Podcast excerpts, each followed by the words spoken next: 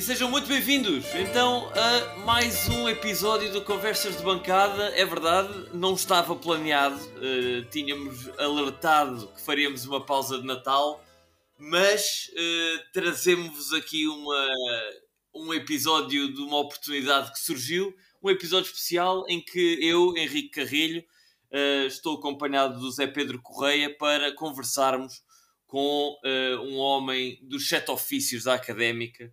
Uh, dispensa apresentações, o J P Fernandes. João Paulo, olá e muito bem-vindo ao Conversas Bancada. Obrigado por dispensares este tempinho para falares connosco. Olá, boa noite, é um prazer.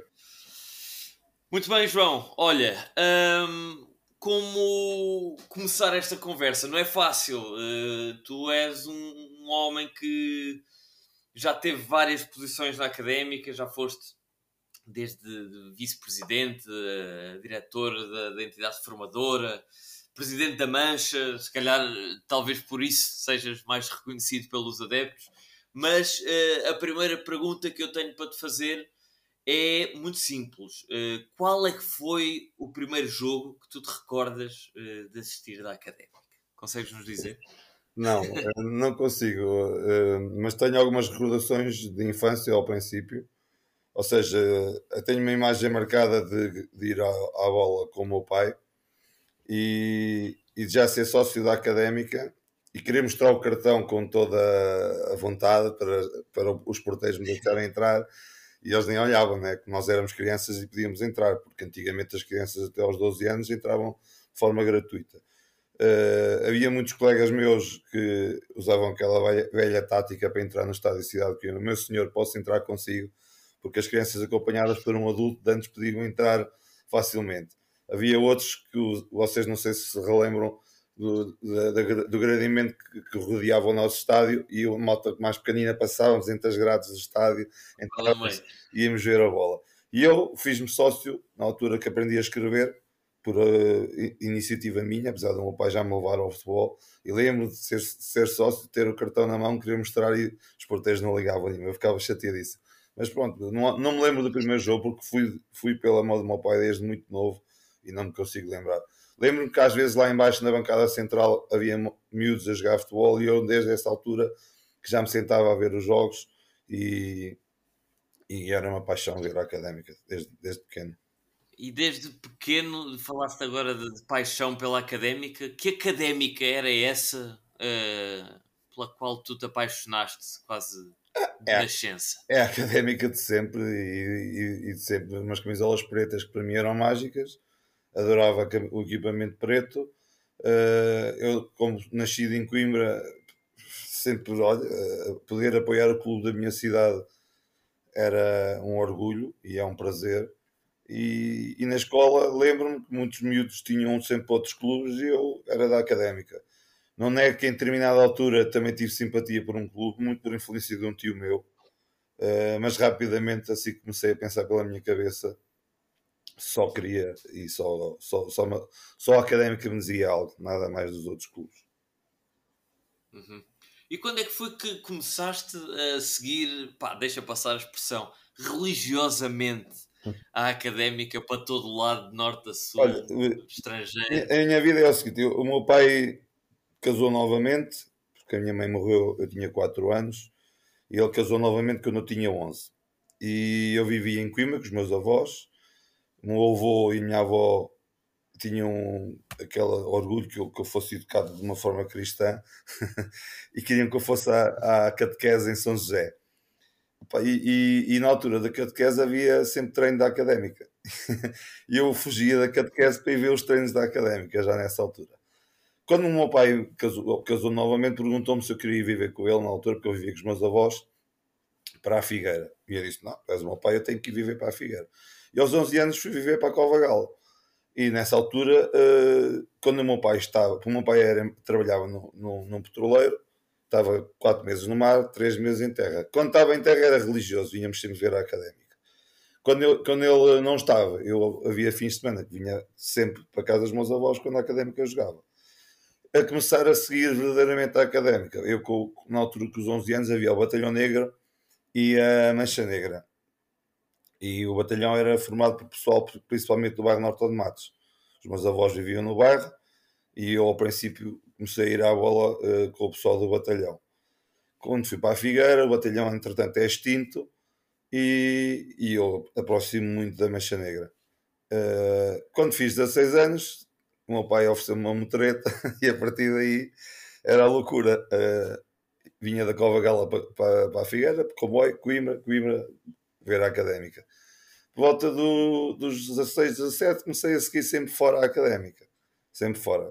Uh, Avali uma altura em que a Mancha Negra não passou um bom, um bom bocado, porque uh, no futebol tinha muito pouca gente na bancada.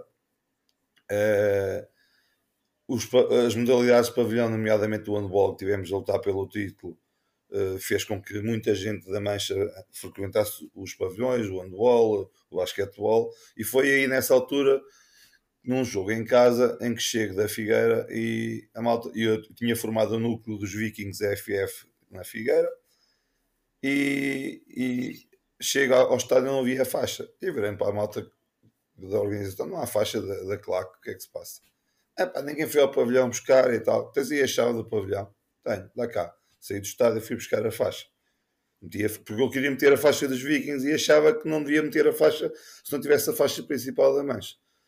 Pá, e é nessa, nessa minha atitude que o João Francisco nota que pá, tem ali alguma coisa de liderança, alguma coisa se calhar que pode ser importante para o grupo. E pergunta-me, pá, tu não queres fazer, passar a fazer parte da, da direção, da, da Mancha e por aí fora? Ou assumir aqui qualquer coisa, mais, mais coisa. Eu disse, olha, eu para o ano estou a contar entrar na, na universidade, venho para Coimbra viver em definitivo e aí terei todo o gosto em poder assumir algo. E é nessa altura que, que, que se propicia. Eu entro na universidade, continuo a ser ligado à Mancha e, e assumi. E nessa altura era engraçado porque toda a gente perguntava quem é o líder? Sou eu o líder? Sou eu? Ou seja, eu não fui logo uh, conhecido pelas pessoas como o líder da Mancha. Foi uma coisa que foi, foi sendo natural. Um bocado, os mais velhos protegeram-me um bocado, como eu era mais novo na altura, não, e, não, e o pessoal pensa, é o gajo da Figueira, é o gajo da Figueira, e, e foi aos poucos. Mas desde essa altura, pronto, foi a partir dos meus dezasseis anos, verdadeiramente, que eu não comecei a seguir muitos jogos da Académica, quer em casa, quer fora.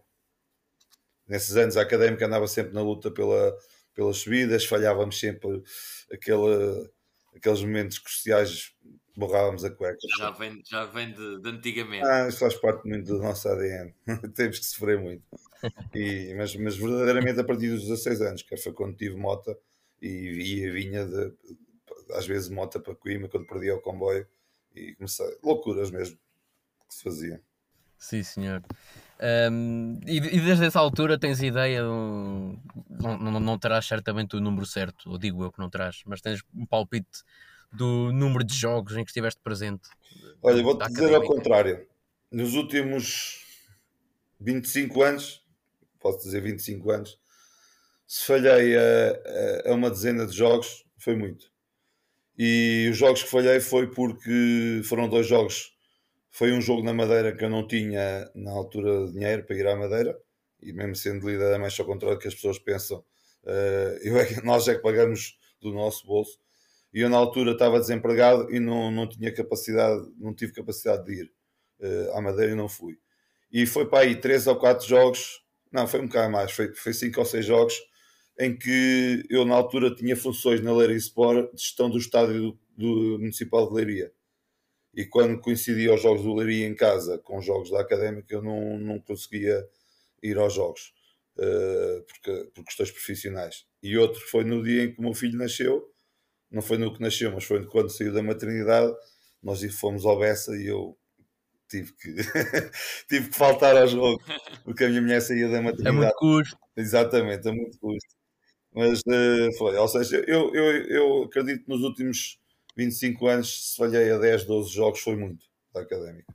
Senhor, muito bem. E, e dentro deste, deste, todo este período, consegues escolher um ou dois melhores e piores momentos que viste da, da Briosa?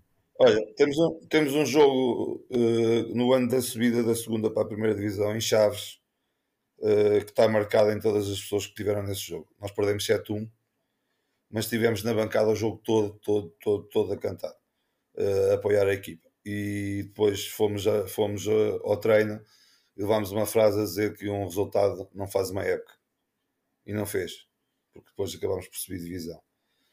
Tenho claramente, muita gente vai falar do Jamor, mas eu gostei mais e, e senti muito mais o jogo na, na feira com o, com o Oliveirense, porque foi realmente ali o momento de concretizares um sonho da tua vida, que era o sonho de ir ao Jamor. O dia do Jamor foi um dia para desfrutar, para estar, uh, muito estressante para mim, porque eu saí de Coimbra muito cedo, tínhamos que ir montar a coreografia, tínhamos que ir fazer várias coisas, tivemos stresses com a polícia, porque não deixaram montar e entrar algumas coisas, o cimo, houve uh, partes da coreografia que, como tinha cimos da mancha, não deixava, pronto, foi um stress tremendo. Uh, mas depois os noventa minutos foi o desfrutar, o apoiar, o puxar pela, por aquele topo sul, foi, foi, foi fantástico. Mas realmente o jogo uh, na feira com o Oliveirense foi aquele momento, aquele desfrutar, uh, onde as pessoas invadiam o campo, eu não invadi, fiquei na bancada abraçado a dois ou três dos meus, meus irmãos de, de bancada, a chorarmos emotivos, porque a gente há anos e anos que sonhávamos com isto. Eu lembro que no ano anterior, quando perdemos com o Guimarães em casa, nós tínhamos, fomos lá levar uma frase a dizer "Will be back", nós devemos de voltar aqui um dia. Eu nunca fui ao Jamor, nunca tinha ido ao Jamor ver nenhum jogo, porque eu sempre dizia, eu só vou ao Jamor quando a Académica lá for. Toda a gente falava do ambiente, e realmente o ambiente é algo fantástico, e oxalá que se consiga manter as finais lá, porque aquilo tem algo de especial, a Marta tem tudo. E eu dizia, só vou ao Jamor no dia em que realmente a Académica cá vier. Se não vier, nunca cá, nunca cá venho ver nenhum jogo. E em dois mil e doze, felizmente, voltámos lá, e de uma forma triunfante. E não sei se, se essa vitória da taça não terá sido o fim de algum descalabro por aí fora, mas... Pá, e depois uh, os três jogos da Liga Europa fora e os três em casa. São jogos que são momentos que todos nós sonhamos, e enquanto líder, enquanto líder de uma, de uma que para mim é a melhor claque portuguesa, nós estivemos ao nível dos melhores, fizemos excelentes coreografias, fizemos viagens fantásticas, a nossa deslocação a Madrid é fantástica, dos adeptos da Académica e da Mancha em si. Uh, na República Checa, pá, gente fazer aquele cortejo lá da Praça Central em Plzeň, em Plzeň para o estádio, foi magnífico. Em Madrid parar o trânsito, parar o trânsito e a gente vindo nas ruas, cerca de dois mil adeptos, depois no estádio estávamos três mil e quinhentos, aquilo foi... Ah, fantástico. E depois em Israel, uma viagem totalmente diferente, mas consegui ter um autocarro com cinquenta adeptos da Académica, seis organizados pela Mancha Negra. Pá, foi, foi muito bom, foi, foi muito bom. E sem qualquer apoio, sem qualquer ajuda de parte da direção da Académica.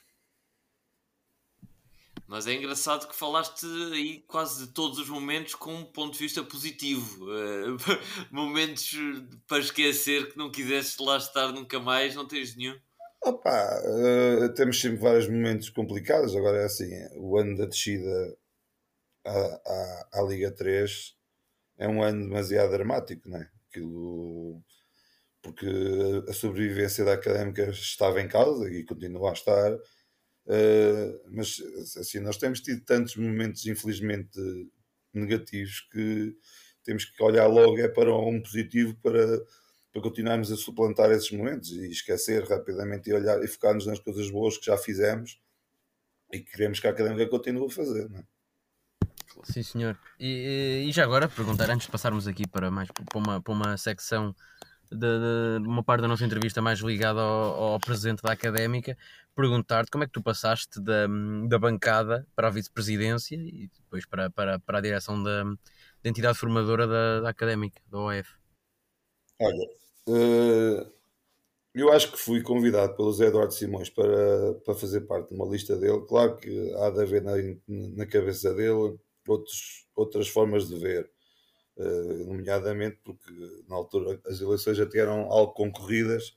E ele pensava, tendo o líder da Mancha do meu lado, vou ter aquela gente toda a apoiar-me por aí fora. Pensava ele, não me conhecendo como pessoa, que, não, que eu não o iria fazer. Se as pessoas acreditassem no meu trabalho e quisessem apoiar aquela lista, tudo bem. Eu nunca faria aquilo que ele é especialista, cacique. Zé Eduardo Simões é especialista em cacicar, em dominar a lista de sócios da Académica. Sabe, de trás para a frente, quem é que vota no A, no B ou no C, por aí fora. Ele domina isso tudo. e pensava que, olha, tendo o G P aqui de uma lado, a malta mais nova, vamos dominá-los.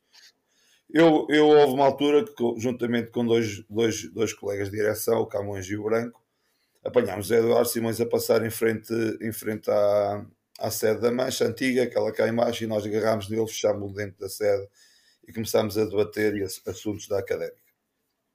O que é que achávamos que estava menos bem, o que é que, estava menos, o que, é que podíamos melhorar. Pá, na nossa, a nossa visão de adepto, de ultra, aquilo que achávamos que ele tinha que melhorar no clube. E se calhar ali fez-lhe alguma luz, ele achava que ele poderia ser útil. Eu na altura era técnico superior de desporto na, na Leiria Sport, em Leiria. A minha especialidade era gerir equipamentos desportivos.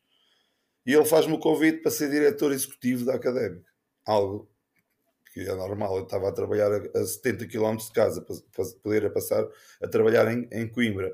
Ser remunerado para aquilo que, que é a minha, as minhas competências profissionais, pá, era a cadeira de sonho, como alguns dizem, e poder fazer algo pelo meu clube, ótimo, aquilo tudo que eu defendia, vamos fazer.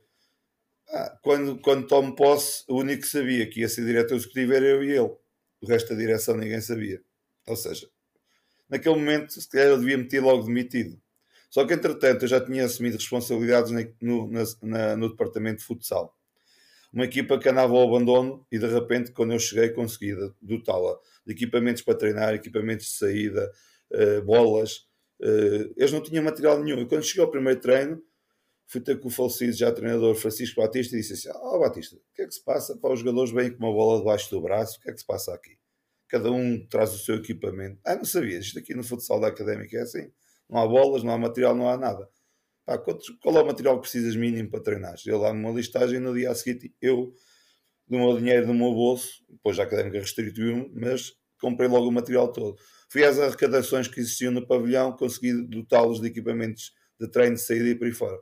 E quando temos a primeira reunião de direção, um mês e pouco, depois tomámos posse, por incrível que pareça, fiquei a perceber que realmente era o único que sabia que ia ser diretor executivo e não se concretizou. Mas não abandonei, continuei. Entretanto, em Leiria, por causa de umas declarações que o Zé Eduardo Simões tinha dado, acabei por ser castigado. Passei a, faz, a, a fazer um horário final de tarde noturno. Eles, eles pensavam que me iam castigar, mas até foi bom, porque assim, durante o dia trabalhava em prol da Académica e final do dia tinha a minha atividade.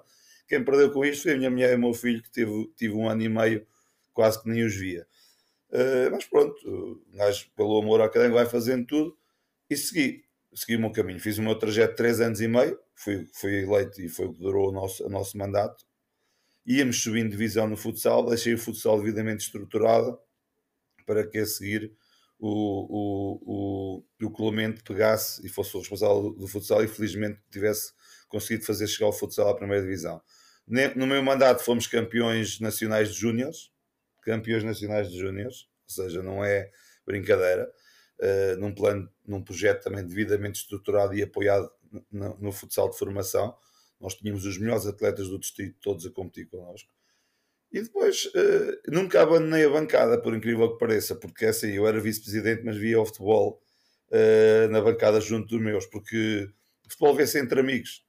Uh, e eu tive a triste ideia um dia de ir ver o jogo no camarote e disse, não, nunca mais. Eu não consigo ver futebol aqui no camarote, não me consigo exprimir, não consigo viver o jogo e sinceramente estes comentários que eu ouço aqui fazem-me confusão. E muita mais confusão me fazia que o pessoal aos trinta minutos já saía do camarote para ir comer, o jogo, no intervalo o jogo recomeçava e ainda estavam a comer. Ninguém, bah, a Académica para eles era, era uma coisa qualquer. E isso não me identificava e não via isso. Lembro-me nessa altura, e agora voltando ao bocado àqueles momentos negros, uh, o jogo com o Marítimo. Estávamos a perder dois a zero e o Joiano faz, tem big balls e faz aqueles golos de penalti que nos chafam da descida da divisão. Uh, esse momento foi um momento negro, porque eu estava no meio dos meus, aqueles que criticam a Académica, e eu era vice-presidente. E eu sabia que eles iam, iam mesmo, mesmo me respeitando como ex-líder que fui deles, vinham para cima de mim na mesma. Uh, e eu estive ali sempre a ver o jogo, mas acho que houve ali momentos que o coração parou, porque tivemos, tivemos descidos de divisão e depois conseguimos dar a volta.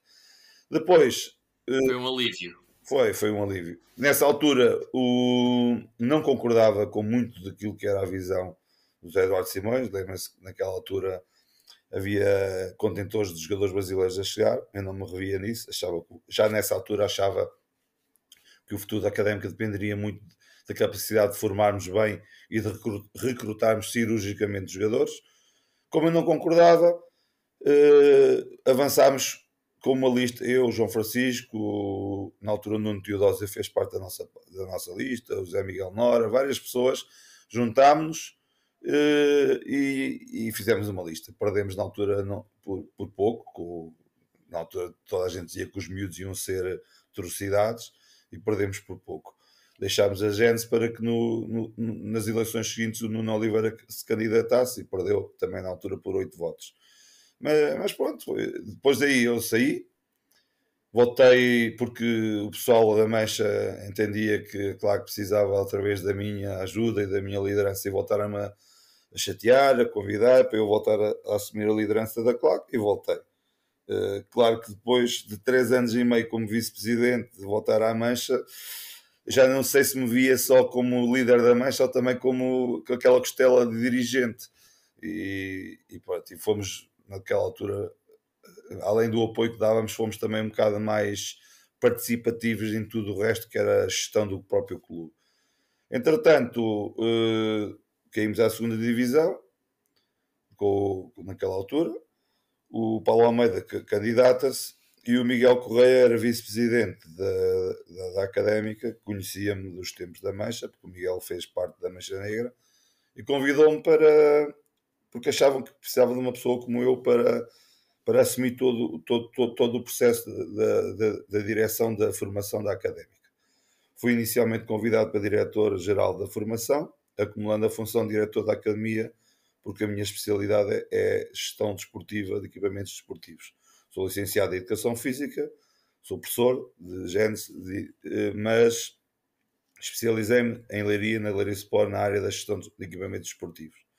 E nessa altura convidaram para gerir a academia e ser o, o diretor-geral da formação.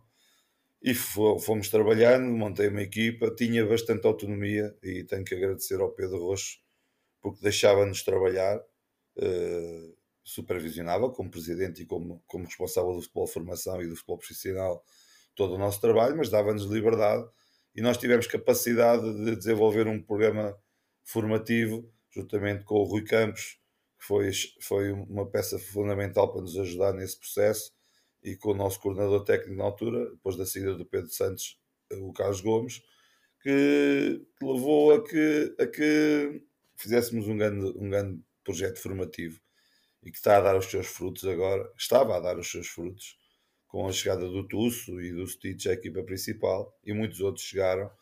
O próprio Teles passou, entrou na formação na altura, fruto de recrutamento, Na, para os júniores, fez dois anos de júnior.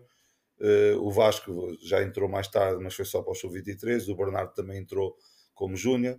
Uh, e outros jogadores haveria mais para falarmos, mas que, que não foram aproveitados, porque na minha, na minha, na minha uh, visão, e disse ao Pedro Roxo na altura, acho que os sub vinte e três deviam ter ficado integrados no departamento de futebol formação e não no departamento de futebol sénior.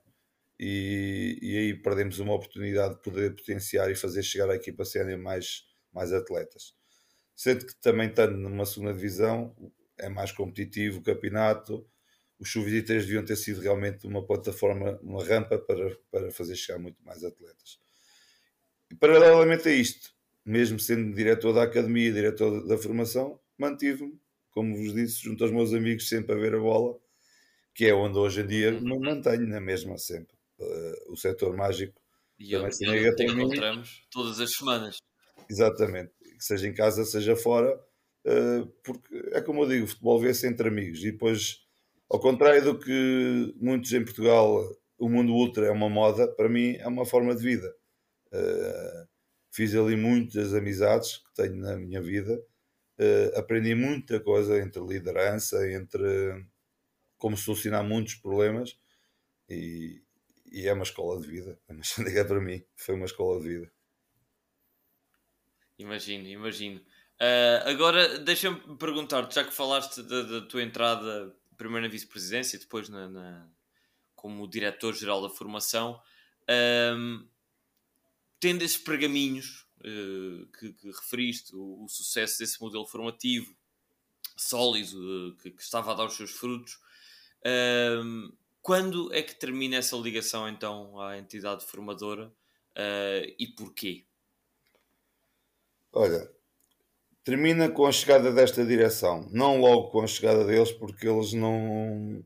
Nem sei como é que é dizer, mas vou, vou-te explicar. Quando esta direção toma posse, eu percebo que ser diretor da academia eu podia ser com qualquer direção. Qualquer direção é um, é um, um, um cargo técnico, é seguir a gestão da academia e por aí fora, toda a gente pode fazê-lo, desde que tenha habilitações. O, o, o, o ser diretor da entidade formadora entendia que era algo de, de uma posição de confiança da direção, uh, que eu adquiri essa confiança com o meu trabalho da parte do Pedro Roxo. Uh, esta direção compreenderia que poderiam eventualmente ligar-me ao Pedro Roxo ou, ou não, e eu meti o meu lugar à disposição. Disse que estava disponível para, para negociarmos a minha saída. Como é lógico, teria que reclamar e acharmos, chegarmos ao entendimento com os valores que me deviam na altura.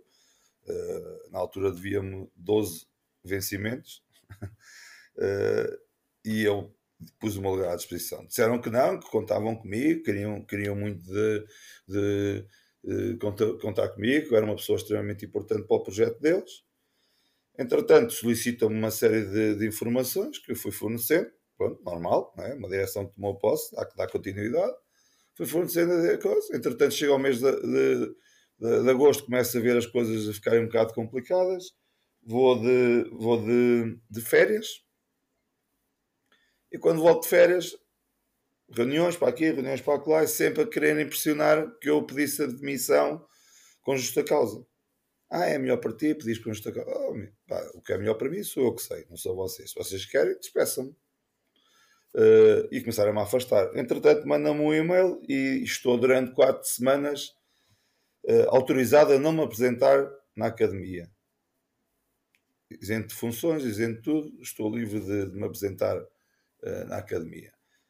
E eu, ok, fui, fui para casa. Uh, entretanto, regresso. Dizem, agora já não vais-te apresentar na academia, vais-te apresentar no estádio. E eu fui para o estádio. Uma sala sem iluminação natural, sem as mínimas condições, sem computador, sem, tel- sem telefone, sem internet. A internet a espaços era disponibilizada. E, e fui para lá. Inicialmente, quando surgiu aquela polémica de que não havia os relatórios para entregar na Câmara, pá, este gajo é o gajo da gestão, vamos pôr o G P a fazer os relatórios. Numa reunião de direção já era o G P que ia fazer os relatórios, na reunião seguinte já não era o G P porque ia ser despedido e não podia ter acesso a dados, a dados confidenciais. Dados esses dos relatórios que eu tive acesso, que era para, para começar a elaborar, porque no espaço de uma semana comecei a trabalhar para elaborar os relatórios. Uh, eram dados todos que nós sócios temos acesso nas Assembleias Gerais. Porque os relatórios de gestão do Estado em si nada têm. Nunca, nunca o relatório verdadeiramente de gestão foi apresentado na Câmara ao longo dos anos todos. Por isso, não é à toa que às vezes se fala da possibilidade da Académica perder a gestão do Estado. Porque assim, qualquer gestor que saiba tem que saber quanto custa um atleta do atletismo entrar no estádio, quanto custa um atleta do judo entrar no estádio, quanto custa um, a organização de um jogo durante o dia, quanto custa a organização de um jogo durante a noite. E esses dados não existem. Ninguém na Académica consegue dizer verdadeiramente. Ou seja, neste momento de consistência do estádio, do estádio ao L A N C, tu não consegues saber se o valor que está protocolado é justo ou não é justo, se vai dar retorno financeiro, sim ou não. Porque não, não sabem. Ninguém, ninguém fez esse trabalho nunca. Entretanto, o Miguel Ribeiro diz-me que, que não, que eu não, não posso fazer o, o relatório. E eu disse, então, mas ó Miguel, o que é que eu vou passar a fazer? É que isto que vocês estão a fazer é assédio. Assédio moral. Ah, nós vamos ter uma função nova para ti. Ok. Entretanto, o vice-presidente suplente, Francisco Nora, diz-me, G P, vais passar a colaborar comigo e com a equipa toda do Scouting e vais passar a trabalhar no Scouting.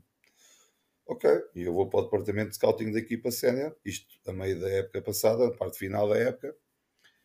E eu começo. E nas primeiras reuniões, onde é que relatório, relatório de observação existe? Não. O G P produz o relatório de observação. Observação de jogadores, existem no local muito poucos.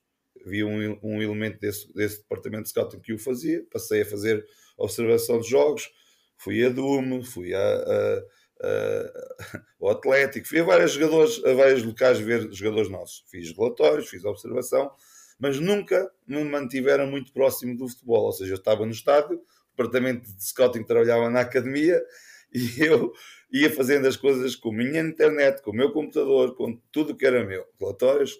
A única coisa que me disponibilizava era o carro e as despesas para ir ver os jogos fora.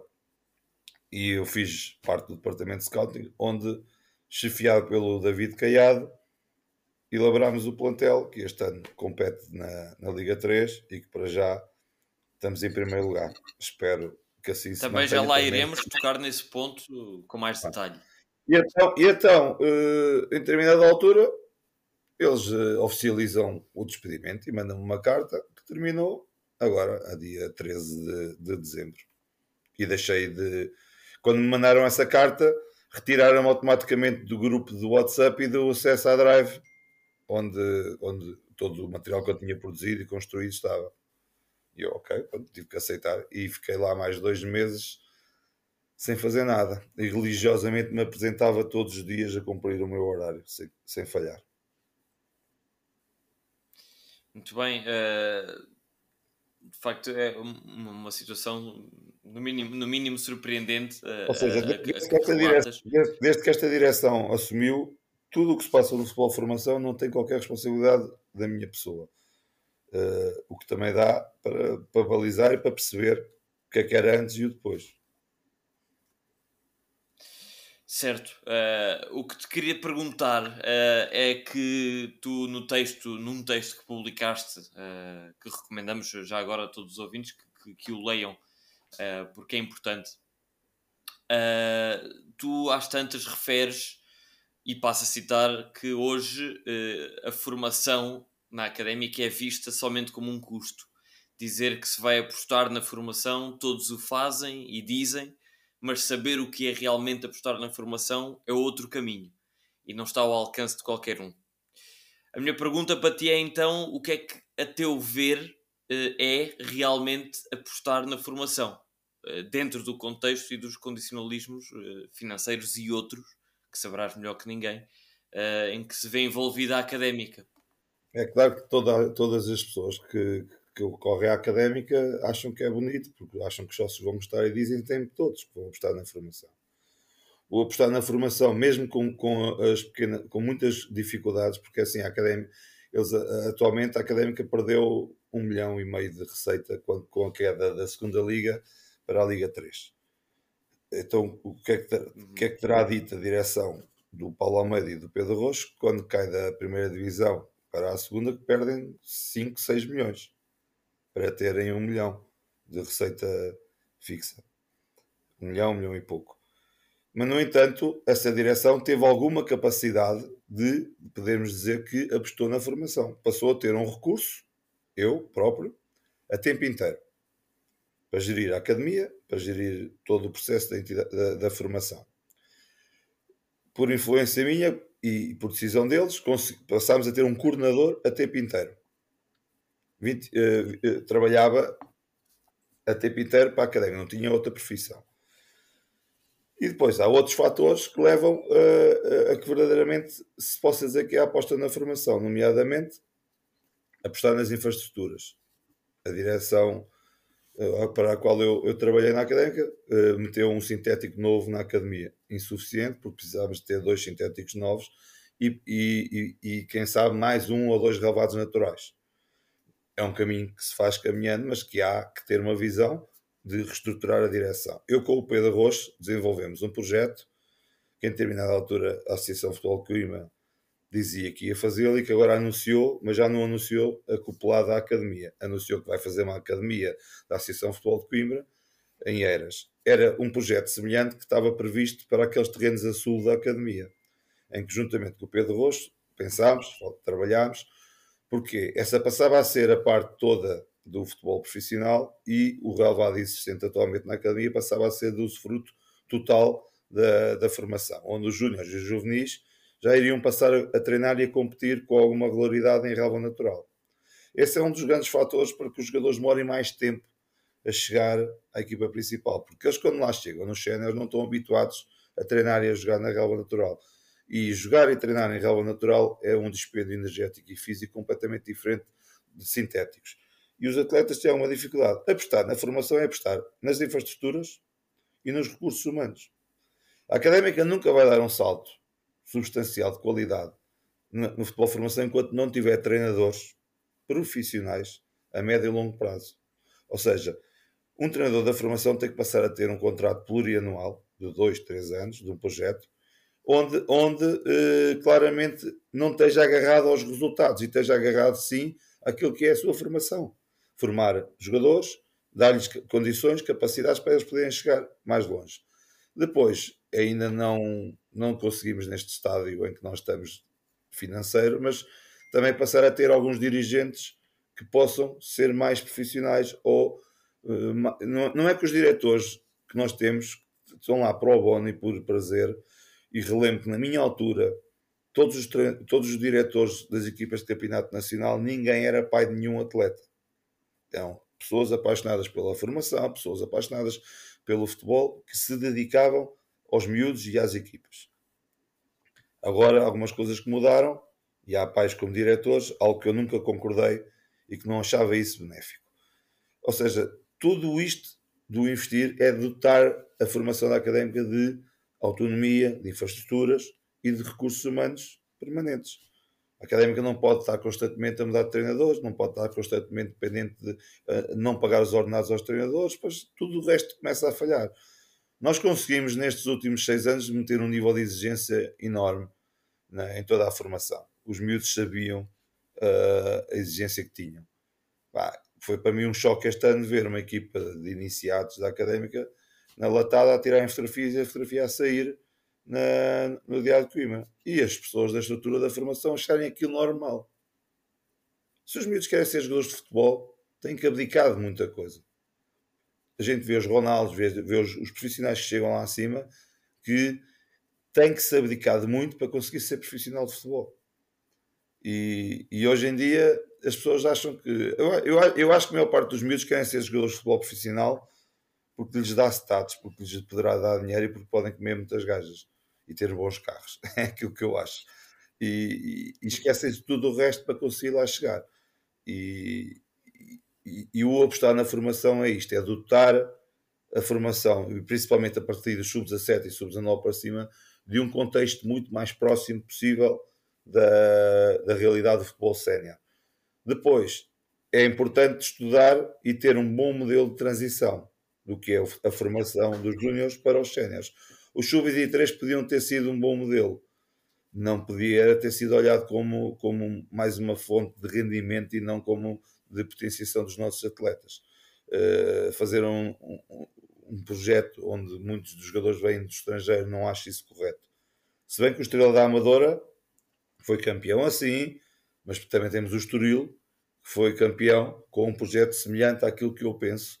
E... Não é diferente. Exatamente. Há várias formas de ter sucesso no futebol, atenção. E eu aceito todas e concordo todas. Muitas das pessoas diziam que nós éramos uns românticos, que tínhamos bola só por ter bola. Não, nós tínhamos bola porque entendemos e saímos a construir por trás e, e os jogadores da Académica são jogadores de muita posse de bola, porque quanto mais vezes tu tocares na bola, quanto mais decisões tu tomares, quanto mais iniciativa tu tiveres, mais eh, preparado chegas ao, ao último estágio do teu desenvolvimento e da tua formação. Mas deixa-me já agora perguntar-te uma coisa, João Paulo. Tu falaste nessa, nesta resposta... Uh... Falaste aqui de ter recursos humanos a full time, treinadores profissionais, uh, apostar nas infraestruturas. Deixa-me perguntar-te se achas que a Académica, neste momento da sua vida, uh, na Liga treze e com as insolvências de que já vamos falar, se é possível esse cenário, se não é um cenário idílico, uh, longe daquilo que é possível na realidade académica. Infelizmente, nós não conseguimos saber as contas de quanto é que custa uh, o plantel principal da Académica, porque aqueles que antigamente exigiam todas as contas e mais algumas, agora fogem, uh, como o diabo da cruz, de, de apresentar contas, orçamentos e por aí fora. Uh, o que eu te digo é, uh, tu tens três ou quatro jogadores profissionais que não estão a jogar, e tens alguns exemplos de jogadores, eu não sei neste momento o ordenado deles, mas se tu tiveres na equipa sénior, dois ou três jogadores com qualidade, que venha da formação. Relembro que o Tusso e o Stitch do ano passado tinham um contrato de formação onde se calhar ganhavam duzentos euros. Tu este ano podes ter um, três ou quatro jogadores que te dão competitividade, podem ser soluções com contratos de formação ou, ou com contratos amadores desportivos na equipa cena, onde ganham duzentos, trezentos, porque são jogadores de Coimbra, alguns deles, outros, outros estão aqui ainda a estudar e, e vão permitir abrir um, uh, disponibilidade financeira para pagar aos treinadores. Uh, o treinador é um dos elementos mais importantes para um projeto. E vocês repararam agora no, no Mundial de Rugby, por exemplo, o facto de teres um treinador de qualidade mundial, aquilo que trouxe a todo o projeto de, uh, do rugby português. Só, só o facto de teres um, um treinador de topo de elite mundial. Agora, imagina que tu, tu tens conseguido manter na Académica o Vítor Vinha, o, o, o Tosé Marreco, o Eduardo Cachulo, entre outros, até, outros treinadores que saíram. Neste momento, tu tens dois treinadores na equipa principal que eram, eram da base da nossa formação, o Pedro Roma e o, e o Sam. Ou seja, uh, se eles tinham qualidade para, para, para estar nos cenas, têm, têm qualidade, estão, estão a demonstrá-lo como adjuntos do, do mister Tiago Moutinho. Agora, uh, há que manter e ter os melhores treinadores da região aqui na, na, na formação da Académica. E, e se calhar alguns deles abdicavam de estar na escola com a meio horário a dar aulas e, e estarem a tempo inteiro na Académica e terem de desenvolver trabalho de quarenta, porque depois lá está, tu se calhar estás a gastar dinheiro com, com dois ou três scouts, quando muitos desses treinadores podem fazer análise e scouting para, para, para o clube, porque tu tens um treinador da formação o tempo inteiro, gasta algum tempo, como é lógico, a preparar e a organizar tudo o que é a formação, mas sobram algumas horas que podem ser despedidas em prol do, da construção de uma Académica melhor. Agora, isto parte tudo de uma organização para que nós conseguimos ter os treinadores quase dedicados a cem por cento na Académica, porque nós acumulávamos funções, só que os atletas, os treinadores chegavam a meio da época completamente esgotados. Eu tinha treinadores que eram treinadores de escalões nacional e eram tutores. Eles, eles viviam vinte e quatro horas na academia para terem um ordenado minimamente condigno. Pá, só que depois acaba por não haver os atrasos, haver isto, haver aquilo, e as pessoas desmotivam. desmotivam. E a Académica tem que perceber o que, é que, o, que, o que é que é o seu futuro. Eu acho que a formação é o futuro da Académica. O, tu formares melhor, formares com mais capacidade, potenciais para chegar aos cenas e venderes, é o, é, o, é o futuro que nós temos que o fazer. Com, com investidores, com outros parceiros, e depois lá, já iremos lá discutir. Agora, este tem que ser o modelo que a Académica tem que escolher. Tem que ser este, na minha perspectiva. Uh, aproximar-se da cidade, aproximar-se dos adeptos, ter mais sócios, juntamente. Uh, faz-me confusão, os sócios da Académica às vezes criticavam os resultados, mas eu não vejo ninguém na, na academia. Tirando os pais, são poucos os, os adeptos, os sócios da Académica, que vão à academia ver os jogos. Eles não conhecem os nossos miúdos da formação. Se muitos adeptos e muitos sócios da Académica fossem à academia ver os jogos, a exigência sobre a direção para que o miúdo A, o B, o C, que brilham abaixo, ficassem ligados ao clube era maior. E, os, e as direções tinham que provavelmente olhar para, para o que têm dentro e não só olhar para fora. Só, só com o de dentro era possível. Não, temos que conseguir também ir buscar fora. Só que temos que ser mais criteriosos, com mais qualidade, de todos os que vêm de fora. Pois, é verdade, e, e falando, já que falaste dos resultados da formação e de, de pessoas a ver os jogos, este ano não tem sido um ano particularmente apelativo, digo, para os adeptos e para os interessados na formação da Académica, dado o, deixa passar novamente a expressão, mas o caos que se está a viver, crise generalizada na formação da Académica. Relembrar os nossos ouvintes, que uh, os júniores estão em último lugar destacados na primeira fase, tudo ainda na, nas primeiras fases, os juvenis em penúltimo e os iniciados em sétimo uh, lugar de dez. Uh, a minha pergunta para ti, João, é o que é que justifica uh, esta crise de um ano para o outro, havendo um modelo de formação uh, reconhecido, certificado, consolidado, como o da Académica enquanto entidade formadora? O que é que muda de um ano para o outro para os resultados começarem a, a vir por aí abaixo? Lembrar que... O, o que é que acontece? Uh, o, o que me parece, e faz-me uma confusão tremenda na, na Académica, é que quando as direções tomam posse, dificilmente dão continuidade ao que existe. Parece que é algo errado dar continuidade ao, ao que já vem de trás. O que está bem feito, eu, eu tenho uma visão que é o que está bem feito deve-se manter. O que achamos que está menos bem feito deve-se tentar corrigir e melhorar. Foi assim que eu fiz quando cheguei à Académica. E quando cheguei à Académica, havia algo na formação que eu não concordava, mas não mexi logo. E demos um aporte positivo ao que existia e fomos à, à, à fase final com as três equipas. O primeiro ano de direção do, Pedro, do Paulo Almeida e, e do Pedro Roxo como chefe de departamento de futebol, fomos à fase de campeão com as três equipas, iniciados, juvenis e júniores. Entretanto, os campeonatos também têm, sido, têm vindo a ser alterados e tem havido algumas mudanças em termos de, de, da competição. Têm sido reduzidas a primeira divisão, foram criadas as segundas divisões nos iniciados e juvenis, no Júnior já existia, e tem havido algumas mudanças. Há, houve para mim, e é gritante, uma mudança de filosofia, de mentalidade na, na formação da Académica. Pior que os resultados, é aflitivo irmos ver os jogos da formação da Académica. Parece que a Académica está totalmente descaracterizada. Não é uma equipa de posse, não tem, tu não consegues chegar lá e identificar uma ideia definida, uma, uma ideia clara de jogo. Raros são os jogadores que dão mais que três toques na bola, aquilo é pum pum, bate na frente, corre. E os jogadores que existiam eram jogadores criativos, inteligentes, com capacidade de ter bola, que, que interpretavam o jogo e os momentos do jogo e tentavam ir buscar as vantagens desses momentos do jogo. E, e a ideia mudou toda, de tal ordem, que eles não estão preparados para aquela ideia de jogo. Uh, a formação da Académica este ano, e relembro, nos iniciados juvenis e, e júniores, já mudou de treinadores. Já mudou todos os treinadores. Ou seja, os treinadores que foram inicio, escolhidos para o início da época já mudaram. Eles olham para a formação como se realmente aquilo fosse uma equipa sénior. Ah, não há resultados, chicote e está a andar. Não é assim que as coisas funcionam. E depois, também me parece que há muito pouco rigor. Atualmente, eu não posso ir ver jogos de futebol de formação da Académica aos sessenta minutos.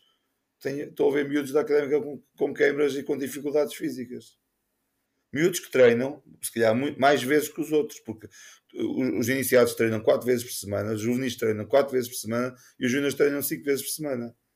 É impossível. Se forem treinar, se tiverem uma hora e meia no treino, a treinar a sério, com a rentabilização total do tempo de treino útil, isto não pode acontecer. E, ah, e depois acho que houve claramente também um falhanço naquilo que foi o recrutamento dos jogadores. Nós temos jogadores na academia que não são titulares. O, o atleta da academia por si só é um atleta que, que, que à partida, no início da época, achamos que vai fazer oitenta por cento dos jogos. Claro que depois o, desenvol, o desenvolvimento dele e dos outros, o empenho nos treinos, tudo o resto, vai ditar ou não, ou confirmar isso. isso. Uh, Mas à partida, quando tu escolhes um jogador em que vais investir para estar lá alojado na academia, que vais pagar a alimentação, vais dar acompanhamento escolar, vais enquadrá-lo na tua casa, tem que, tem que ser um atleta que faça a diferença. E muitos dos que vieram não fizeram a diferença, alguns já, já saíram, já estão a sair. Ah, e depois há uma coisa que, que, que me irrita profundamente, que é ver atletas da Académica à meio da época a, a serem autorizados a irem treinar aos clubes com os quais estamos a competir.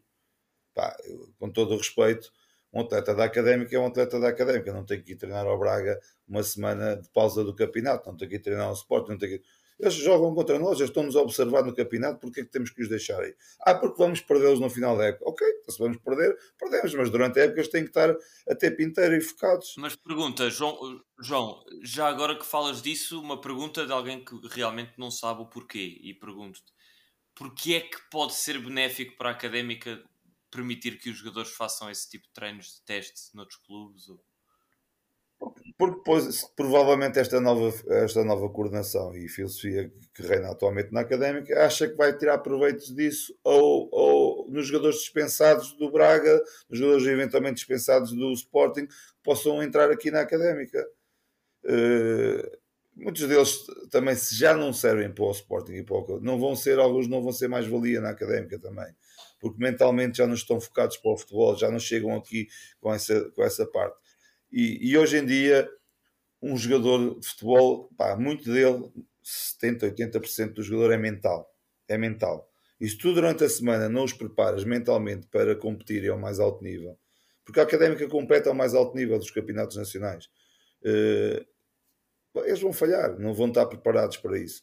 Quando, quando, quando nós aqui em Coimbra achamos que é tudo facilidade, o menino não joga, tem, tem o pai a mandar vir, ah, desculpa lá, no Benfica, no Porto e no Sporting, no Braga, nos clubes que nós, com quem nós nos queremos equiparar, pá, ninguém fala, ninguém, ninguém, ninguém estrabucha. No meu tempo fui acusado de ser uh, salazarista e, e nazi. Porquê? Porque não deixava as pessoas assistir aos treinos. Acabou-se, os pais não têm que estar ali à volta do campo, no máximo ficam confinados ao bar, não podem andar ali. Os pais não falam com os treinadores da Académica, os pais querem e vêm falar com o diretor da entidade formadora via diretor de equipa. Não pode haver isto. Os pais, com todo o respeito, são pais, não são treinadores, não são técnicos, não são especialistas. Senão vão, tirar, vão à Associação de Futebol de Coimbra, tiram o curso, depois vêm trabalhar connosco dos meses e depois opinam dentro do modelo formativo da Académica.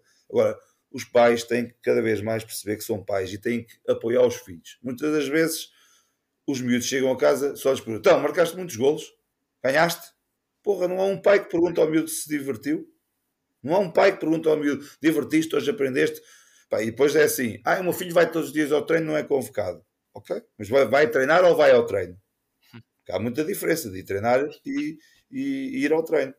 E tudo isso tem, tem que mudar. E a Académica nos últimos dez anos, seis principalmente, mudou muita coisa dessa. Passámos a ser muito mais focados, muito mais exigentes. Uh, os lobbies de influência no, no meu tempo deixaram de existir. Pá, infelizmente agora voltámos ao mesmo. A Académica está, está, está, está em dificuldades financeiras. Ah, mas não temos que abrir as pernas a um pai que vai pagar uma rede e o filho fica lá a jogar na Académica não tendo qualidade. Eu, no meu tempo, dispensei o filho de um vice-presidente. Foi dispensado. O menino não tinha qualidade, foi dispensado. Paciência. E era vice-presidente do pai dele, da Académica. Certo. É uma, é uma, é uma questão, uh, deixa-me, permite-me à parte, que acho que extravasa os limites de Coimbra, da Académica, do futebol. Acho que é uma questão geral em várias modalidades, em vários esportes pelo, pelo país.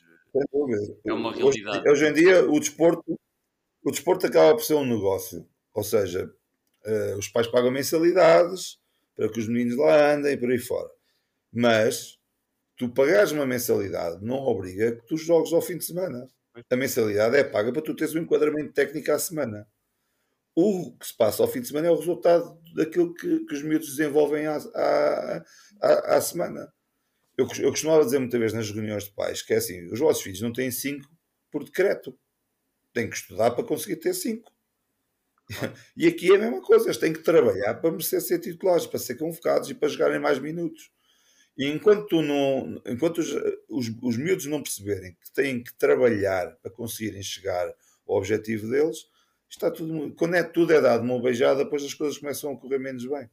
E é, isto é, uma, é, é a formação neste momento. Mas há uma coisa que eu queria deixar aqui claro: não é os, os resultados, é a tabela classificativa que mais me aflige. Isso pode haver momentos em que a equipa esteja a jogar bem e não está a conseguir obter resultados. Mas não é isso. O, o aflitivo é tu ires ver os jogos de futebol formação e vês que não está ali nada, não há assumo, não há conteúdo. Aqueles miúdos não estão a evoluir. Não há nenhum miúdo que hoje esteja...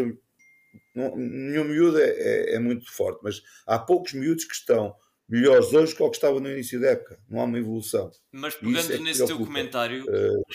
Desculpa, desculpa a interrupção, mas pegando nesse teu comentário, uh, a minha próxima pergunta era exatamente... Uh, pegando nisso, que é uh, que impacto, uh, se tu dizes que, que não é o, o resultado, não é a posição da tabela que te aflige, a minha pergunta, como uh, perito em, em formação que és, é que impacto é que então esta crise que está a acontecer no presente pode ter, uh, não só no presente, mas no futuro também do clube, uma eventual, se olharmos para um cenário mais negro, uma eventual descida de divisão dos júniores ou dos juvenis, ou de ambos. Que impacto é que isto pode ter no, no futuro? Se achas que não é assim tão relevante a divisão em que estamos, se o modelo for sólido, ou se por não, outro lado... É, é, é importante a divisão onde estamos, e quando eu falo que, no, que não me preocupa a tabela, claro que preocupa. Não é, é o fator máximo de preocupação. Hum. Porque é assim, tu desces divisão, tu não estás a competir com os melhores... cria-te dificuldades na evolução dos atletas. É preciso, tu precisas de, de, de de competir com os melhores para seres melhor, para evoluir, para, para estares a um nível melhor. O impacto que pode dar a descida da divisão, e é assim, os campeonatos iniciados e juvenis estão a ser, foram reestruturados, vão ser reduzidos, mas há uma vantagem, eles vão agora para a fase de manutenção e partem com zero pontos, em igualdade com todos os outros. O Júnior já não, aí é que já é mais preocupante, vão começar com os pontos que terminam. Todos, todos do quarto lugar para baixo vão, vão começar a fase, um, um mini campeonato com, com oito equipas, com os pontos que terminaram esta primeira fase. E aí já a decalagem e a diferença para, para a linha d'água é enorme nos Júniors. Uh, e se calhar, os Júniors é o que está, se calhar não, de certeza, é o que tem o campeonato mais difícil para poder manter. Mas o ano passado nós partimos para a fase de manutenção com muitos pontos de avanço e, como eu disse, a trinta segundos do fim estávamos descidos. E o golo de Cardoso safou-nos de, de descermos de divisão. Uh, o impacto é, não competindo com os melhores, os jogadores não, ficam, não chegam tão bem preparados à, à, à fase final da sua preparação. Quando terminar a formação do sub dezanove, a decalagem para a equipa sénior será ainda maior. E isso vai, vai, vai, vai dificultar o aproveitamento dos jogadores no futebol de formação.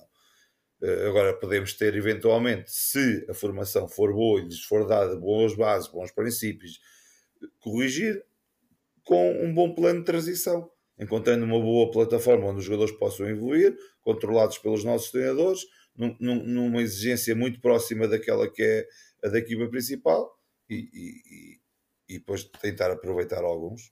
Uhum. Não conseguiremos, certamente, ter uma um aproveitamento direto tipo Tusso e Stitch, isso vai ser mais difícil. Pois, seria, seria mais complicado para o futuro da, da, da equipa principal de, de, de futebol. Uh, e, e queria-te aqui pegar noutro, noutro tema da atualidade, uh, que era impossível ser mais pertinente do que, do que neste momento, uh, que no dia em que estamos a gravar esta conversa, uh, saiu a notícia, uh, chegou numa quadra natalícia, de que o plano de recuperação do O A F, do Organismo Autónomo de Futebol, uh, apresentado em Assembleia de Credores, foi aprovado com cerca de setenta e cinco por cento de votos favoráveis. No teu texto, uh, que, que escreveste, relembro mais uma vez, no teu Facebook, uh, referes a certa altura, e passo novamente a citar, que não há condições técnicas de revitalizar a SEDUC. Uh, além de falida, não tem receitas próprias, tem um passivo monstruoso e somente foi disfarçando à custa das receitas e da falência consequente do O A F.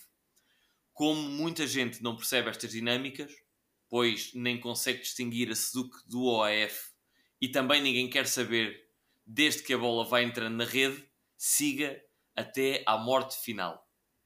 São uh, palavras que escreveste. Por ser uma alegação, uh, Olha, eu, e, eu... E, vou, vou só concluir a pergunta e, e já te passo a bola, mas só dizer que por ser uma alegação bastante forte, e estas palavras de, de morte final e, são, são pesadas, peço-te então uh, que, que expliques uh, a esses, aos nossos ouvintes e a, e a todos esses que, que, que dizes que não percebem as dinâmicas, pedia-te para explicares essas dinâmicas entre a SEDUC, que recordamos que já viu o seu plano de insolvência aprovado há precisamente um ano, em dezembro de dois mil e vinte e dois, e o Organismo Autónomo de Futebol, que vê esta semana o seu plano também aprovado, sem calão técnico, imperceptível para muita gente, uh, no que é que estas aprovações de planos de insolvência em separado, o que é que isto quer dizer para a realidade e para o dia-a-dia da, da Académica? Em primeiro lugar, fico muito contente que o que o plano de revitaliza- revitalização do O A F tenha sido aprovado. Porque, se caso não, não tenha sido aprovado, a Académica O A F era extinta. E, por consequência, provavelmente a SEDUC, daqui a um, dois anos, não poderia competir porque ficava sem o clube mãe, entre aspas. Ou seja, o O A F gerou a SEDUC porque a legislação foi alterada. Em determinada altura, os clubes ditos normais, clubes, não podiam competir sendo como clubes nas ligas profissionais. Para competir na primeira e segunda divisão tinha que se formar uma sociedade desportiva. E das duas, uma. Ou formava uma sociedade anónima desportiva, a famosa S A D, ou havia a possibilidade de formar uma SEDUC, onde o clube é o único dono de, dessa sociedade. E nós optámos na altura, num referendo, os sócios escolheram o caminho de uma SEDUC. Que eu, naquela altura, isto há cerca de dez, doze anos atrás, não tinha a menor dúvida que para mim seria o melhor caminho, que era ter uma SEDUC. Porquê? Porque era controlada pelos sócios. E a Académica, estando na primeira divisão, eu entendia que, com receitas televisivas, com uma aproximação aos sócios, com o aumento da cotização, com o aumento, de, por consequência, de publicidade, com uma boa e ótima gestão desportiva, tínhamos todas as condições para mantermos nesse modelo societário, SEDUC. Sempre disse, e disse na altura ao Zé Eduardo Simões, que se descêssemos de divisão, dava um, dois anos no máximo e a Académica teria que se transformar numa S A D, com um dono maioritário. Esta era a minha visão. Uh, neste processo de insolvência, eu distingo as duas coisas, porque assim, era fundamental que o, que o processo de insolvência do O F fosse aprovado, porque senão é como eu disse, deixávamos de ter clube e deixávamos de ter algo que, com que nos ligarmos, e tínhamos que ser refundados. Existindo o O F e, e falindo a SEDUC, nós podíamos, perdíamos, perdíamos a... a posição onde estamos a competir, ou seja, teríamos que recomeçar no O F, na, cá em baixo no Distrital, deixávamos de poder estar na Liga três, mas ficávamos libertos de dívidas e tudo o resto. E por isso é que eu, quando fui, enquanto funcionário à, à Assembleia de Credores, votei contra a viabilização do projeto de recuperação.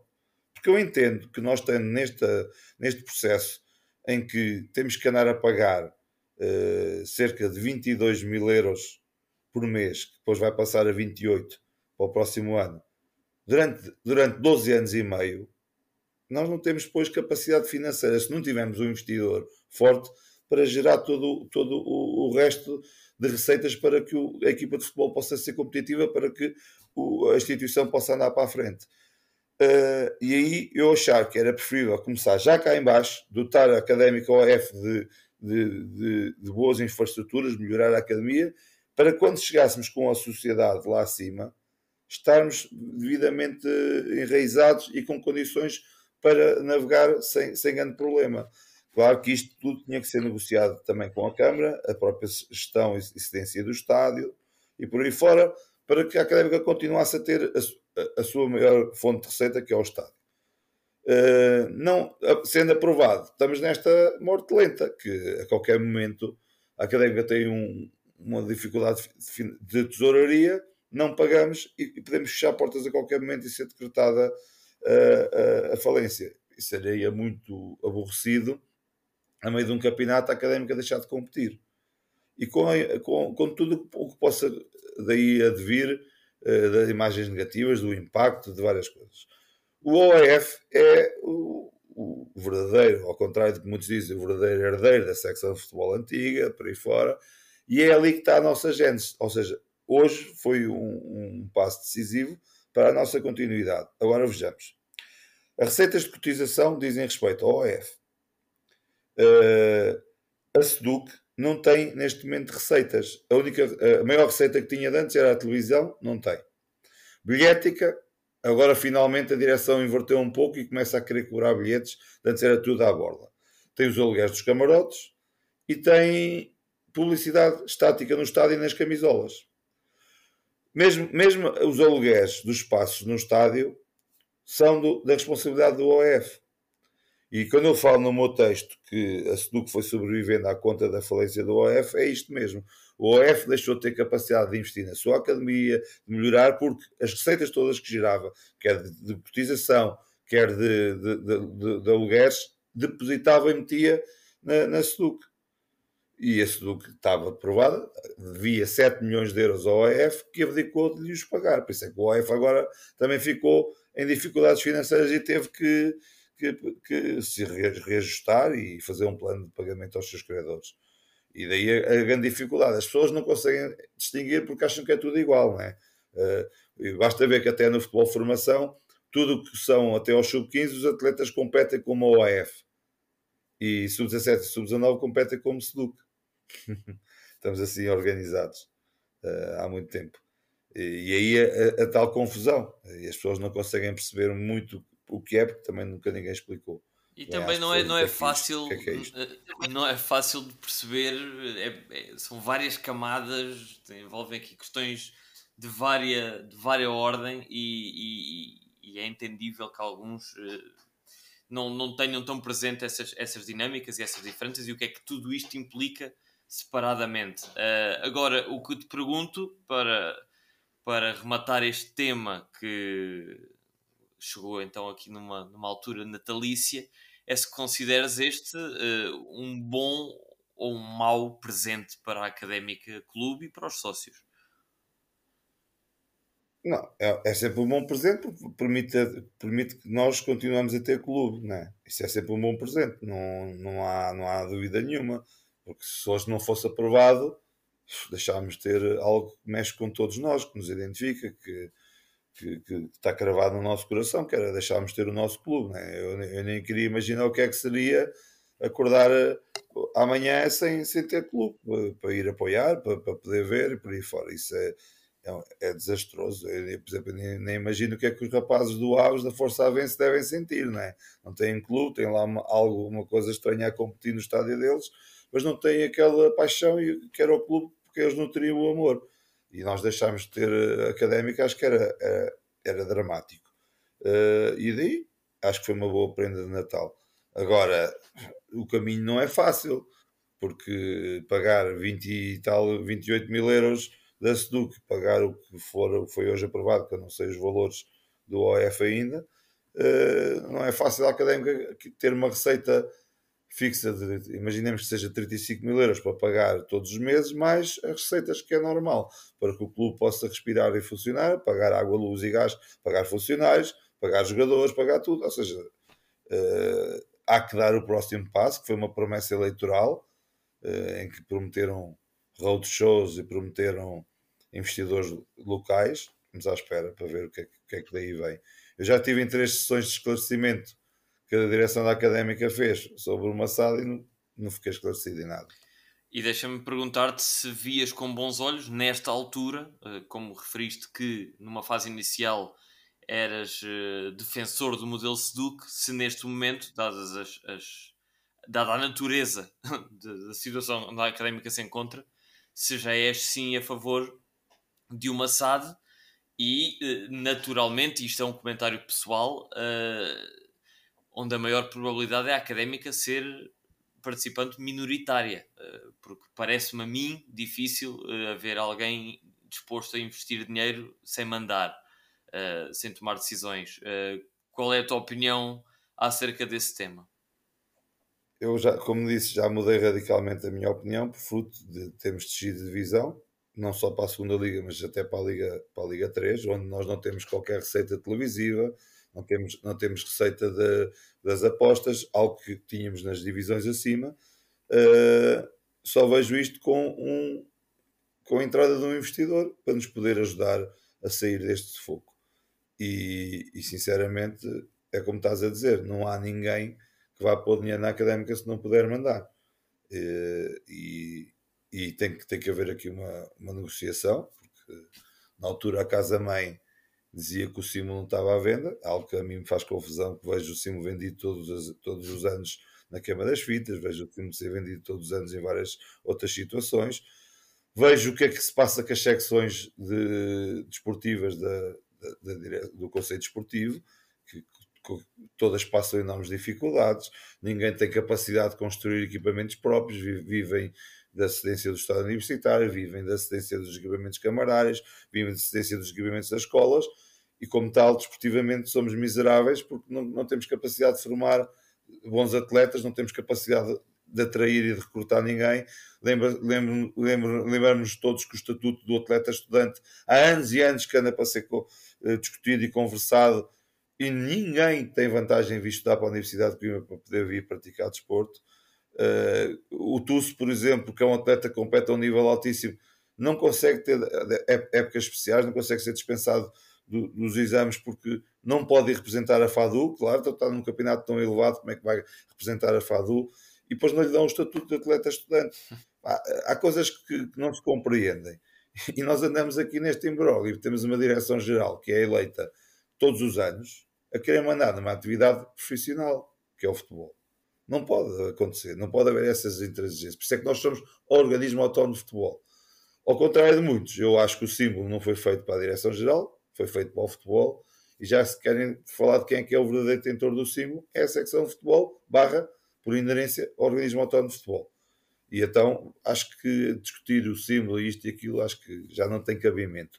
Acho que a direção da O E F, a direção para uma mesa e encontrar estratégias para valorizar. E a própria Câmara acho que tem que pôr dois dedos de calma nisto tudo e pensar que a Académica, mesmo nas dificuldades, foi gerindo o estádio e liberou a Câmara de pagar milhares e milhares de euros na, na gestão do estádio e em tudo o resto, fazer um protocolo que seja mais equilibrado, eventualmente sim ajustar algumas pequenas coisas, mas manter, manter as coisas, porque assim a Câmara teria, acho eu, a Câmara de Coimbra terá todo o gosto e o prazer em ter uma Académica forte, assim como outros clubes de Coimbra serem mais fortes, porque quanto mais fortes os clubes a nível desportivo forem, mais, mais projeção da cidade teremos, porque eh, convém, convém lembrar que tivemos que ao concerto de School Play foram cinquenta mil pessoas a virem todos os dias ao concerto.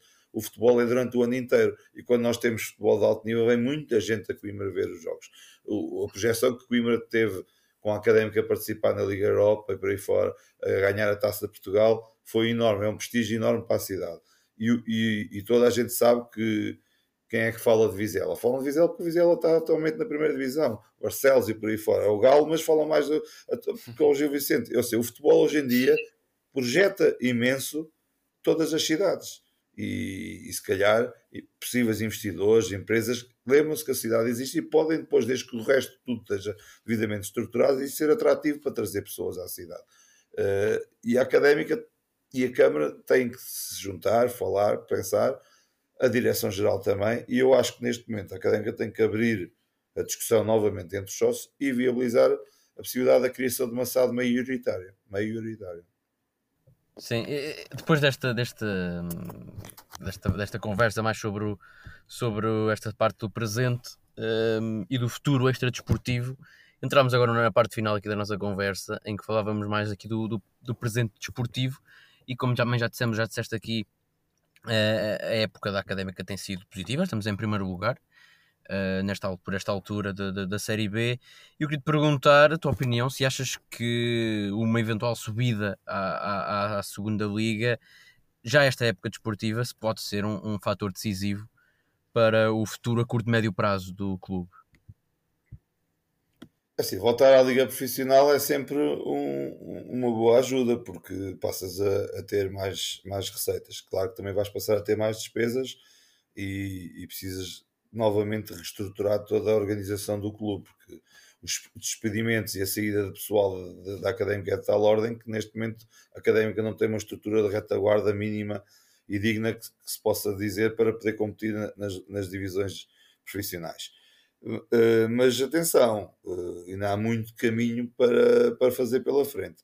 Uh, eu, eu relembro que no início da minha conversa, comecei, enquanto, quando comecei os meus anos de líder da Mancha, foi constante aqueles falhares de subir divisão uh, nos últimos, nas últimas jornadas. E, e isso é algo que é intrínseco à nossa cidade e à nossa forma de estar. Nós somos sobranceiros, somos cagões, entre aspas.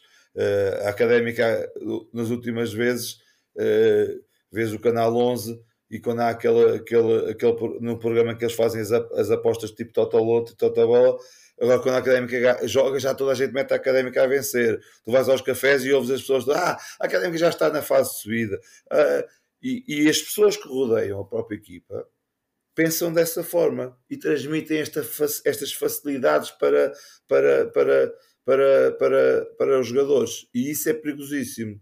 E relembro que a Académica nestes últimos jogos, quatro jogos, vai jogar com o Caldas, com quem perdeu na primeira divisão, com o primeiro de dezembro a quem ganhámos, mas num jogo enganador, ganhámos quatro a um, mas foi um resultado enganador, não foi assim tão fácil como o resultado aparenta. Perdemos com o, com o Atlético e perdemos com o Covilhã. Calma, estamos bem, a equipa não sofre golos há cinco jogos, estamos mais coesos, estamos mais equipa.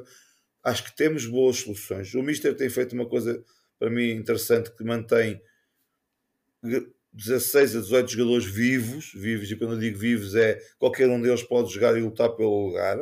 Mudas um ao outro e não se nota às vezes, e há rendimento e há qualidade na mesma, e eles vão se sentindo vivos e todos participam, sentem que podem participar uh, de, de, na equipa e ajudar. Isso é ótimo, mas preocupa-me bastante todas as condições de retaguarda que a Académica está a passar, as dificuldades financeiras que tem, e às vezes não pagar a tempo e horas é, é um problema, a estrutura deficiente que tem da sua retaguarda e algumas pessoas que, na minha perspectiva, não são as mais adequadas para estar junto da equipa, mas estão lá. Há, há anos e anos que essa estrutura é muito semelhante, e por isso é que nós falhamos constantemente, porque isso, aí é que eles nunca mexeram, e isso é que me preocupa. Uh, o ter sido despedido, por exemplo, não é algo... É, olha, é virar a página e seguir. O que me preocupa é que, quando se chegou, não ter avaliado o que é que era preciso mudar. Foram atrás de pessoas e não atrás da função e não atrás da competência. E isso é que é preocupante. Agora, pá, eu estou convicto que a equipa que formámos e que eu ajudei a formar, nem que seja com relatórios, com informação, com pesquisa, com jogadores que indiquei, e alguns fazem parte do plantel, felizmente, na minha perspectiva, uh, tem capacidade para lutar pelos quatro primeiros lugares. Temos qualidade futebolística, temos um grupo de, de homens e de jogadores com qualidade para isso. Uh, assim, o que, que, que rodeia a equipa não atrapalha. Não atrapalha. Sim, sim, senhor. Tu falaste já uh, ao longo desta conversa do, do, e, também, e também referiste, na, a certa altura, no, no teu texto, que escreveste, que tiveste uma, um papel relevante na identificação do, de jogadores na, na, na, nesta fase de construção do plantel principal desta temporada. E queria-te perguntar se te sentes particularmente orgulhoso de alguma recomendação que tenhas dado a algum jogador que tenha sido mais o responsável pela, pela sua observação e que agora esteja a despontar. Eu não, eu não, não te vou falar em jogadores que, que, ao contrário de outras pessoas que dizem que detestam ter razão e que sabem que foram eles que, que escolheram os jogadores e por aí fora, isto foi um trabalho de uma equipa. E o facto de, ter, de estarmos quatro pessoas a colaborar de forma diferente e com ideias diferentes permitiu logo, na minha perspectiva, de teres uma equipa mais capaz e mais competente do que a do ano passado. Logo aí, tu teres uma equipa de, de várias pessoas, com várias visões, com várias, a trabalhar e poder-se discutir e, e falar sobre as coisas, leva a que as pessoas que tenham que tomar decisão reflitam e estejam mais capazes de a tomar de uma maneira mais, mais assertiva. Agora é assim, há jogadores que eu próprio achava que podiam ter chegado aqui e dar outro, mais rendimento que não estão a dar. Mas isso faz parte do futebol, da adaptação à cidade. A camisola da Académica é uma, é uma camisola que pesa. E isto não é treta de quem gosta do clube. Pesa. São sessenta e cinco ou sessenta e seis participações na Primeira Liga. São duas taças. São, é, é, tem um peso. E, e eu costumo dizer muita vez, porque alguém no passado escreveu e disse, que é, a camisola tem o dom de se colar ao coração de quem a veste. E é verdade. Quem chega de fora e veste a camisola passa a sentir a Académica e a, e de uma forma diferente até para o futuro. E neste fim de semana me cruzei com o Ricardo Ribeiro no estádio e claro que ele falou de momentos especiais que viveu aqui na Académica e, e de outras situações e que a Académica não sai deles, está lá, tem lá um cantinho especial. É, é quase como aquela primeira namorada que nós temos que ficamos sempre ali com um sentimentozinho especial sobre ela. Pronto. Uh, pá, e a Académica tem, causa isto nas pessoas agora. Temos que acreditar, temos que todos ajudar e sinceramente acho que a população da cidade de Coimbra, os sócios, os adeptos, pessoas que deixaram de pagar cotas, pessoas que se afastaram, é importantíssimo voltarem à Académica. Agora, se calhar não se revêem. É das coisas que mais me irrita é, já ouço esta história desde a altura que o Campos Croa era presidente. Ah, isto que o Campos Croa enquanto for presidente eu não pago cotas. Ah, enquanto o Zé Eduardo Simões não for presidente eu não pago cotas. Ah, enquanto agora o Pedro Roxo, isto não, não, não ajuda nada, porque quem sofre é a Académica. E os dirigentes passam e a Académica fica. E isso é que é importante as pessoas consciencializarem-se. E se a gente quer ser alvo de alguma mudança, seja ela qual for, temos que ser participativos, temos que estar, temos que pagar cotas, temos que ir às, às Assembleias Gerais, quando for para votar, temos que votar em consciência e não por, por carneirismo ou por cacique. E o problema da Académica passa muito por aqui. As pessoas apresentam projetos fúteis da Académica e se calhar do país. E as pessoas votam por influência do vizinho, por influência do amigo, pelo gajo do café que anda ali a recortar votos para a lista A ou para a lista B e ninguém se preocupa verdadeiramente em ler o que é que os gajos vão propor, o que é que eles vão querer fazer e, sobretudo, depois exigir que eles façam aquilo que prometeram. Porque as pessoas... E depois lá está, quem, quem muitas vezes na internet às vezes até tenta ter esse papel, olhar de lado e, e ah, só falas é mal ou isto ou aquilo. e não, não pode ser assim. As pessoas têm que se consciencializar que tem que haver exigência, tem que haver rigor. E a Académica só, só cresce e só evolui com rigor.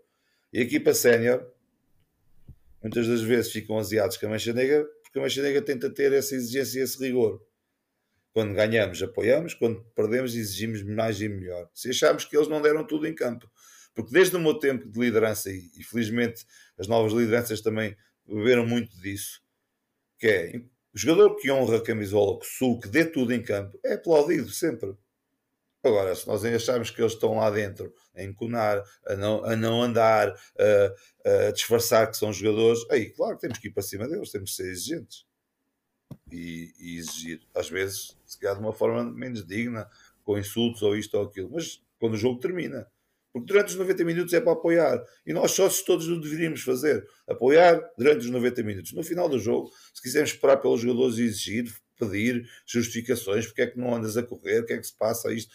Os treinadores, aos dirigentes, tem que existir esse rigor, essa exigência. E só quando isso existir verdadeiramente é que a Académica poderá ser melhor. Eu não, não irei admitir que na próxima Assembleia Geral, seja ela quando for, que se vai realizar, não haja pessoas a criticar a direção e exigir deles um comprometimento maior. Tem, tem que haver. As pessoas têm que exigir ao Presidente da Assembleia Geral o cumprimento escrupuloso dos estatutos, têm que exigir à, à direção que cumpra os prazos que tem que cumprir. E depois eles podem justificar porque é que não cumpriram, por estratégia, por causa disto, daquilo, não interessa. Mas tem que, tem que justificar aos sócios. E a equipa é o reflexo disto tudo. Se as coisas por trás correrem bem, é normal que estejam, estejam mais próximas de conseguir o nosso objetivo, que é o mínimo de ir à, à fase de campeão. A fase de campeão, eu acho que se lá chegarmos, podemos ter vantagens. Já lá vamos, já lá vamos. Já estou a perguntar sobre as tuas expectativas para o resto da época. Mas antes queria-te perguntar ainda, se calhar um aspecto mais técnico. Uh, e nós aqui no Conversas de Bancada gostamos sempre de, quando recebemos especialistas, falar dessas especialidades onde eles são, são fortes e peritos. Um, e pessoalmente tinha aqui uma pergunta, um jogador em particular, se quiseres uh, falar dele... Uh, obviamente. Agora, a pergunta era como é que se identifica um talento como o de Jetta Dávila, que tinha apenas cento e cinquenta minutos em Portugal, nem era só na época passada, era em Portugal, ao serviço da União de Leiria. Uh, depois de vir da Costa do Marfim, ter passado pelos Emirados Árabes Unidos, antes de assinar pela Académica, como é que vocês encontram um jogador como este e como é que fazem a análise e chegam à conclusão que sim senhor, é um jogador que pode somar qualidade académica? Eu estou à vontade porque não tive qualquer participação uh, na escolha do Dávila, não é? Uh, agora é assim, uh, o talento dos jogadores, tu tens de perceber o que é que é a tua, a tua ideia de jogo, tens de perceber o que é que é o teu modelo de jogo e depois vais procurar jogadores que encaixem nesse teu modelo de jogo, tenham características que possam aportar qualidade. Uh, e como te disse, uh, muito do que é um jogador de futebol profissional é a mentalidade. E em conversa com pessoas do, do Leiria, uh, percebemos que o, que o Dávila tinha qualidade, o Dávila era um, um, um excelente atleta, não encaixava bem no, naquilo que era a ideia de jogo do, do treinador do Leiria, e o facto de não se sentir um jogador importante no grupo levava a que as características dele tivessem mais escondidas. Uh, mas vou-te dar um exemplo. O, o, a ideia, daquilo que eu conheço do treinador da Leiria, ele pretende um seis à imagem daquilo que são os seis do Guardiola, por exemplo, que é um jogador mais de farol, mais posicional, uhum. que não se desposiciona e não sai. E vocês reparam que o Dávila desposiciona-se muito Sim. no campo. Uh, Sim. Aqueles momentos menos bons do Dávila, na minha perspectiva, têm a ver quando o Tiago Moutinho o quis prender à posição de seis. Ele teve ali dois ou três jogos em que não esteve tão bem. Aquilo que ele, que ele fez, quando, no, logo quando entrou no primeiro jogo a titular com o Sporting, começou a aparecer por todo lado e ainda não tinha condição física para isso, é aquilo onde ele é forte. Ele atualmente já está um seis mais refinado, fica quando tem que ficar, mas também se posiciona muito, sai e está com, com chegada ao último terço. Está-lhe a faltar o golo, fê-lo na Amora foi anulado, uh, mas ele tem essas características. Vai crescendo. Agora, para tu identificares talento, é muito complicado porque tem uma parte, a parte mais difícil de tu avaliares enquanto scouting é a parte mental. tu a técnica avalias se ele recebe bem a bola, se tem recepção orientada, se lê as costas, se consegue perceber uh, de onde é que vem a pressão e foge da pressão, se tem visão de jogo, joga com a cabeça levantada, se é um jogador inteligente ou não. Pois vais avaliando todos estes itens. A parte mais difícil, e aí às vezes um gajo tem que tentar infiltrar-se, ver treinos dos, dos jogadores, falar com pessoas que se relacionam com ele. As redes sociais dizem-te muito hoje em dia o que é que é as pessoas e o que é que é o jogador, e tentas diminuir a margem de erro.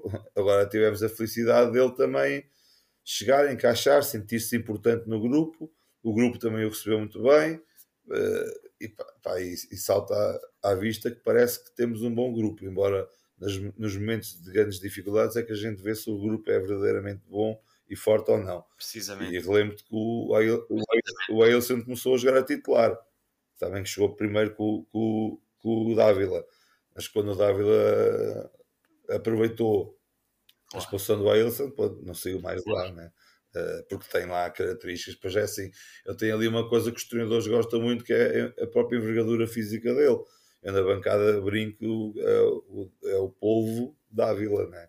Parece uma, parece parece uma girafa. Sempre... É enorme e cobra ali uma, uma área, é fantástico. De facto, foi uma, uma, uma belíssima descoberta. Claro, repara que naquele momento em que ele, ele não, não rendia tanto, porquê? Porque ele andou ali um momento em que só passava para trás e para o lado.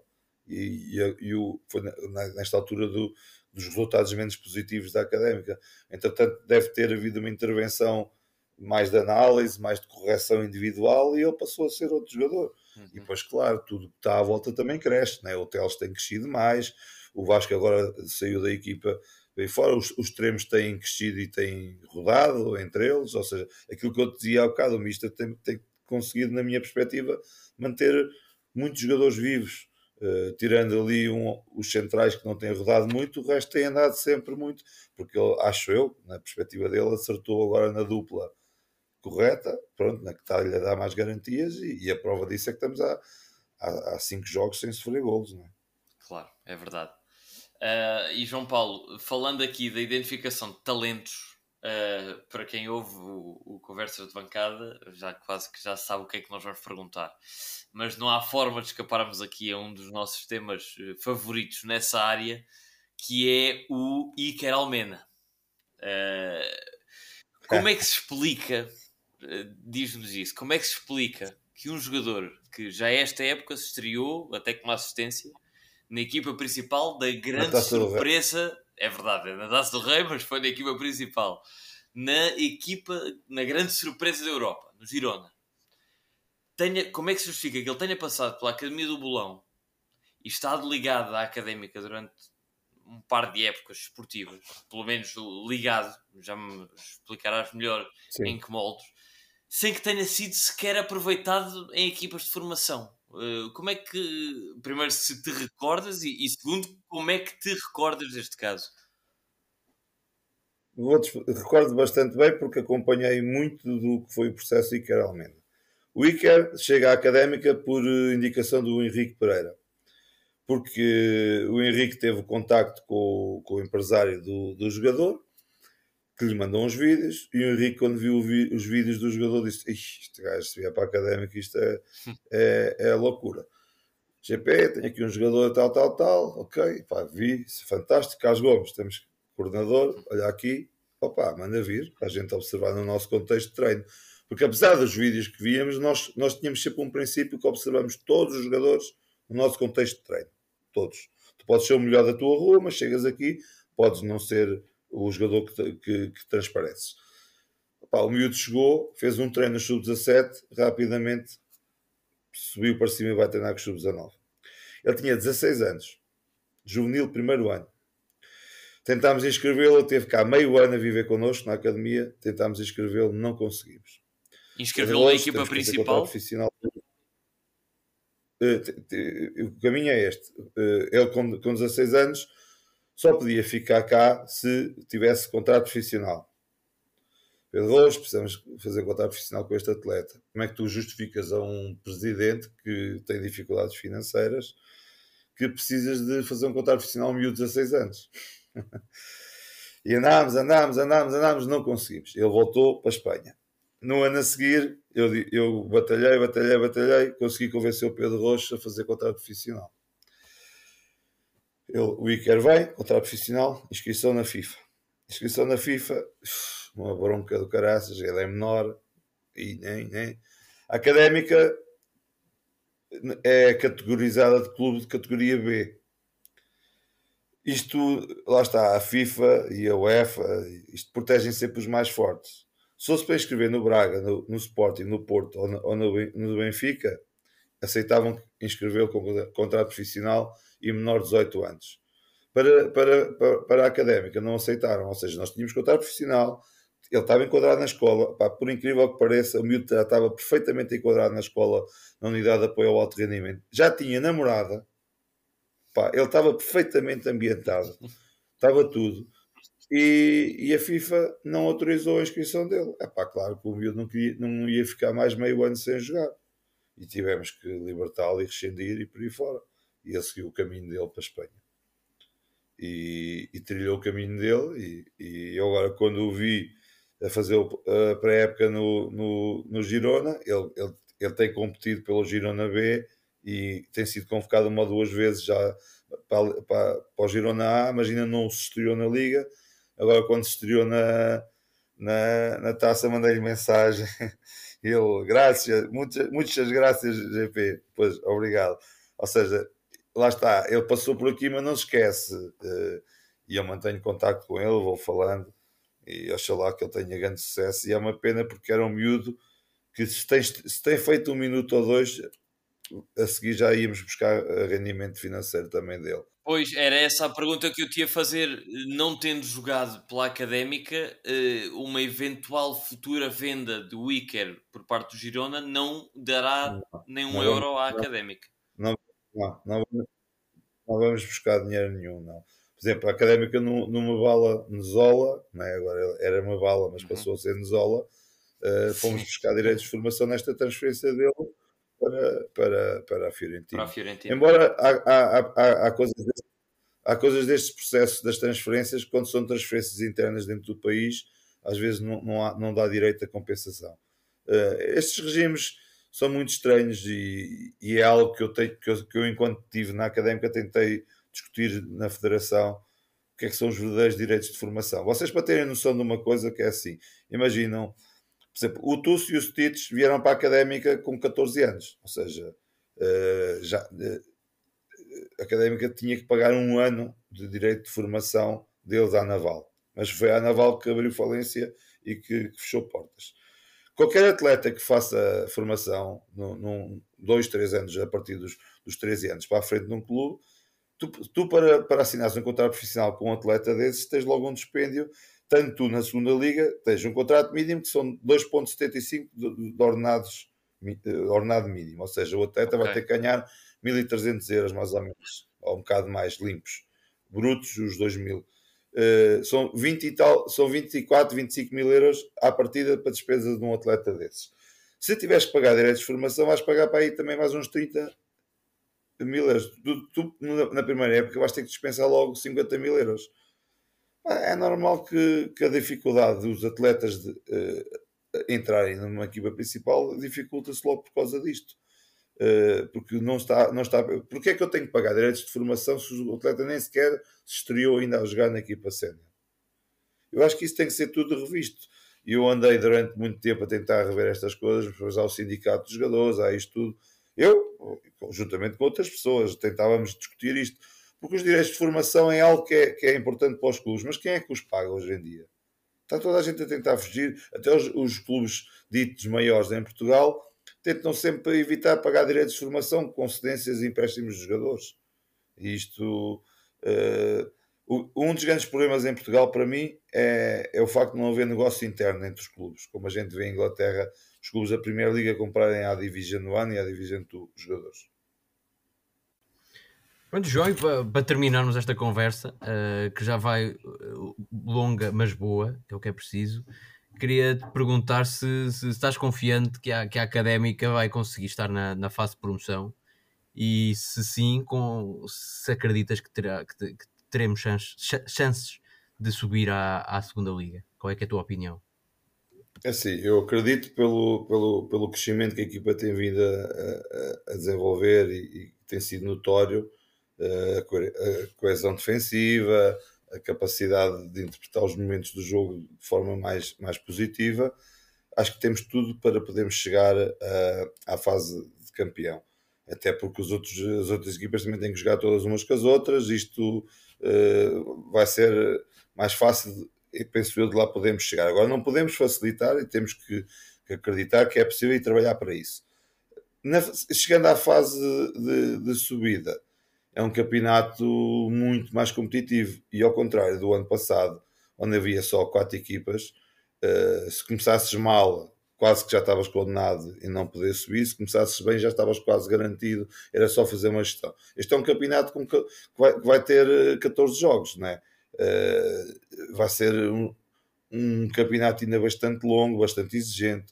Uh, jogos em casa, jogos fora, Série Sul e Série Norte. Muitas das pessoas dizem que as equipas do Norte já estão e que são mais fortes. O ano passado ficou provado exatamente o contrário, que as equipas do Sul foram as duas que subiram.